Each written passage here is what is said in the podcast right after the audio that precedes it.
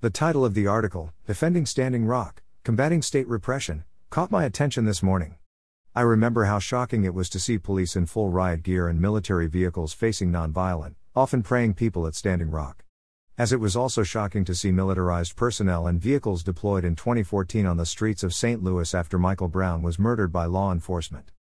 Most of us have become numb to those sights and tactics in cities across the country by militarized police.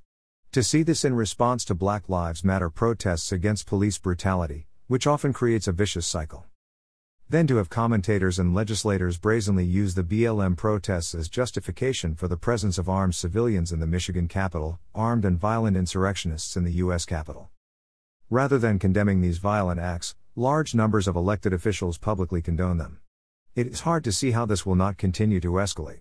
That we will see increasingly predatory militaristic responses to justice protests.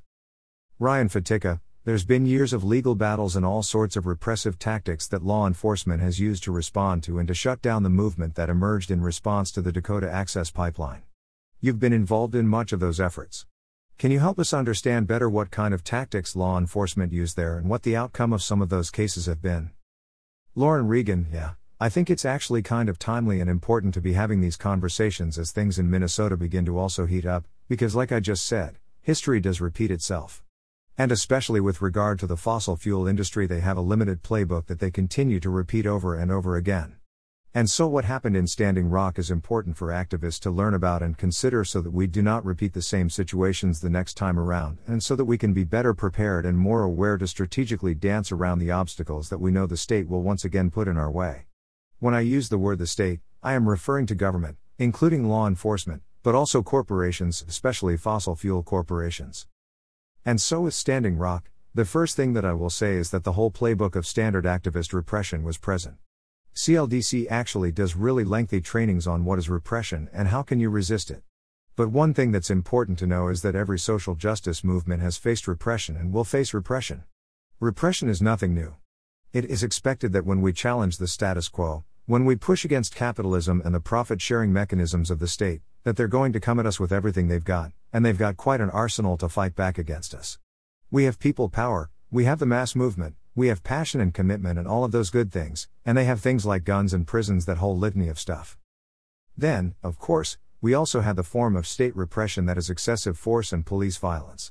So many different examples of police, police working with security, using illegal excessive force, sicking dogs on water protectors, shooting them up using tear gas and water cannons for the first time since the 1960s. And, of course, using explosive devices. They shot the eye out of a water protector. Dozens of nonviolent water protectors were indiscriminately, permanently, and seriously injured as a result of police violence being used against them for the exercise of their constitutional rights. Ryan Fatica, Lauren, what advice would you give to activists today? Particularly young people who may have gotten involved in social movements for the first time this summer. A lot of people may have seen these protests as very powerful, as they were, and were very enamored, and are now dealing with some disillusionment with all the repression that we're facing. What advice do you have for them? Lauren Regan, the first thing I would say is if you are going to engage in direct action, you have to take yourself seriously. And that means knowing what you're getting into before you get into it. That's not only regarding knowing your rights, which I do think are important. On our website since the pandemic started, We've been doing these weekly webinars for activists on all sorts of topics, including security culture, state repression, police misconduct, know your rights for climate activists, digital security, all these different topics.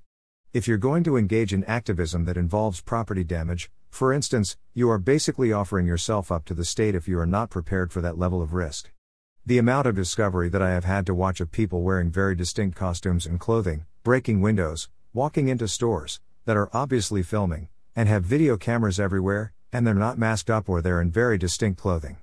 And, even in Eugene, where I am, the cops just posted like 60 pages worth of screenshot photos of people who were breaking windows and walking into stores and taking things or just walking around. And now there's warrants out for their arrest and the state is hunting them. Defending Standing Rock, Combating State Repression, and an interview with Lauren Regan by Ryan Fatica, Perilous, March 1, 2021.